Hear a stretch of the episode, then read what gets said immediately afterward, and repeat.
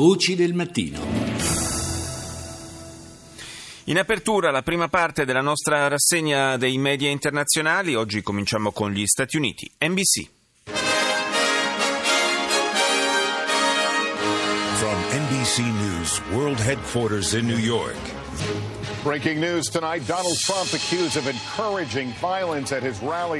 Donald Trump Trump accusato di istigazione alla violenza in una riunione elettorale mentre un sostenitore rifila un pugno a un contestatore e il capo della sua campagna elettorale viene accusato a sua volta di aver molestato una giornalista. Stato d'emergenza aumenta il numero delle vittime delle alluvioni da record negli Stati Uniti, centinaia di persone soccorse in acqua e pesci che nuotano lungo i marciapiedi. Rissa su un volo da Baltimora a Los Angeles, a bordo volano pugni tra i passeggeri per una lite scatenata da musica a volume eccessivo. Cinque persone massacrate, fra loro anche una donna incinta, uomini armati hanno aperto il fuoco durante una festa nei pressi di Pittsburgh e caccia agli assassini. Al Jazeera. جولتنا الإخبارية الجزيرة منتصف اليوم معكم عثمان أي فرح وحسين أوشان وأبرز مواضيع المنتصف le forze governative siriane bombardano con missili e artiglieria Duma e Al-Mari, due centri alla periferia di Damasco. La resistenza yemenita prende il controllo di Talal Araneb. Nei pressi di Thais continuano gli scontri con le milizie sciite Houthi. Il Parlamento europeo chiede all'Egitto di collaborare nelle indagini sulle, sull'uccisione di un ricercatore italiano, parliamo di Regeni evidentemente, e dibatte sulla possibilità di bloccare sostegno e cooperazione nei confronti del Cairo. Franz Van Catre. Bonsoir à tous, bienvenue si vous nous rejoignez dans Paris Direct. Voici les grands titres de l'actualité de ce jeudi. Le projet d'accordo Unione Europea-Turchia toujours en négociation. La bozza di accordo tra Unione Europea e Turchia per una soluzione efficace della crisi migratoria continua a essere oggetto di trattativa. Lotta al terrorismo, fuga di documenti grazie a un pentito dello Stato islamico. Si tratta delle schede personali di 22.000 combattenti con nome, cognome e indirizzo.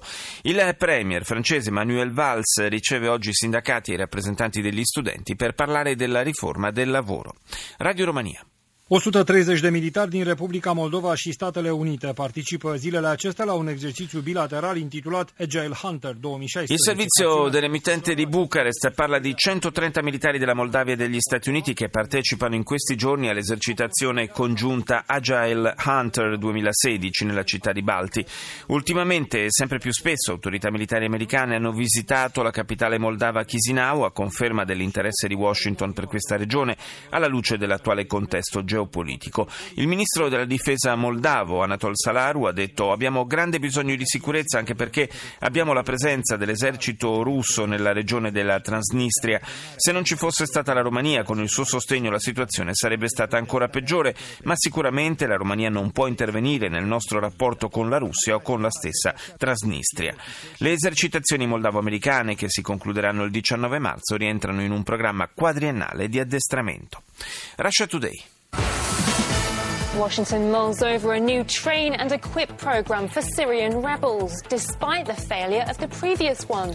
Washington prende in considerazione un nuovo programma di addestramento ed equipaggiamento per ribelli siriani, malgrado il fallimento di quello precedente. Russia Today visita il più vecchio hotel della Siria, nel quale Agatha Christie scrisse Assassinio sull'Orient Express. La sua clientela, un tempo ricca e famosa, è stata rimpiazzata da profughi. Due donne musulmane costrette a scendere da un aereo di linea negli Stati Uniti dopo che una hostess ha detto di avere notato qualcosa di sospetto nel loro sguardo. El Banco Central Europeo ha bajado los tipos de interés al 0%, un dato histórico. Además, Mario Draghi ha La Banca Centrale Europea ha abbassato il tasso di interesse allo 0%, un dato storico, dice TVE. Inoltre Mario Draghi ha annunciato ulteriore acquisto di debito affinché aumenti la liquidità. Si tratta di far fronte al peggioramento delle prospettive economiche e al pericolo di deflazione. Le borse europee hanno reagito con un iniziale rialzo, ma poi molte hanno chiuso in rosso. La direzione nazionale di Podemos ha negato che ci siano divisioni tra ai vertici del partito e ha assicurato che le dimissioni di dieci membri del Consiglio municipale di Madrid non si rifletteranno a livello nazionale. Continuano le trattative per la creazione di una maggioranza di governo in Spagna. Il leader socialista Pedro Sánchez ha chiesto a Pablo Iglesias, il numero uno di Podemos, di non gettare via l'opportunità di formare un esecutivo. Il Partito Popolare ribadisce il proprio no a una riunione congiunta con PSOE e Ciudadanos e insiste sul fatto che debba essere Mariano Rajoy a guidare un governo di coalizione. BBC. Latest headlines from BBC News. My name is Mike Embley. Memorial services are being held across Japan to mark five years since the earthquake and tsunami. Commemorazioni in Giappone per il quinto anniversario del terremoto con tsunami che investì l'impianto nucleare di Fukushima. Circa 160.000 persone vennero evacuate in conseguenza del fenomeno naturale che causò la morte di almeno 18.000 persone.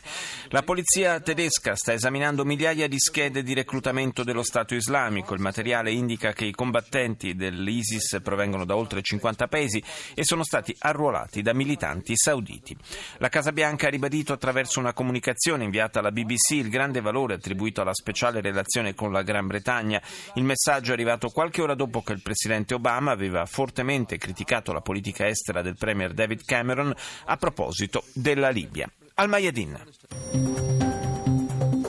الظهيرة من الميادين سلام الله عليكم وإلى عناوينها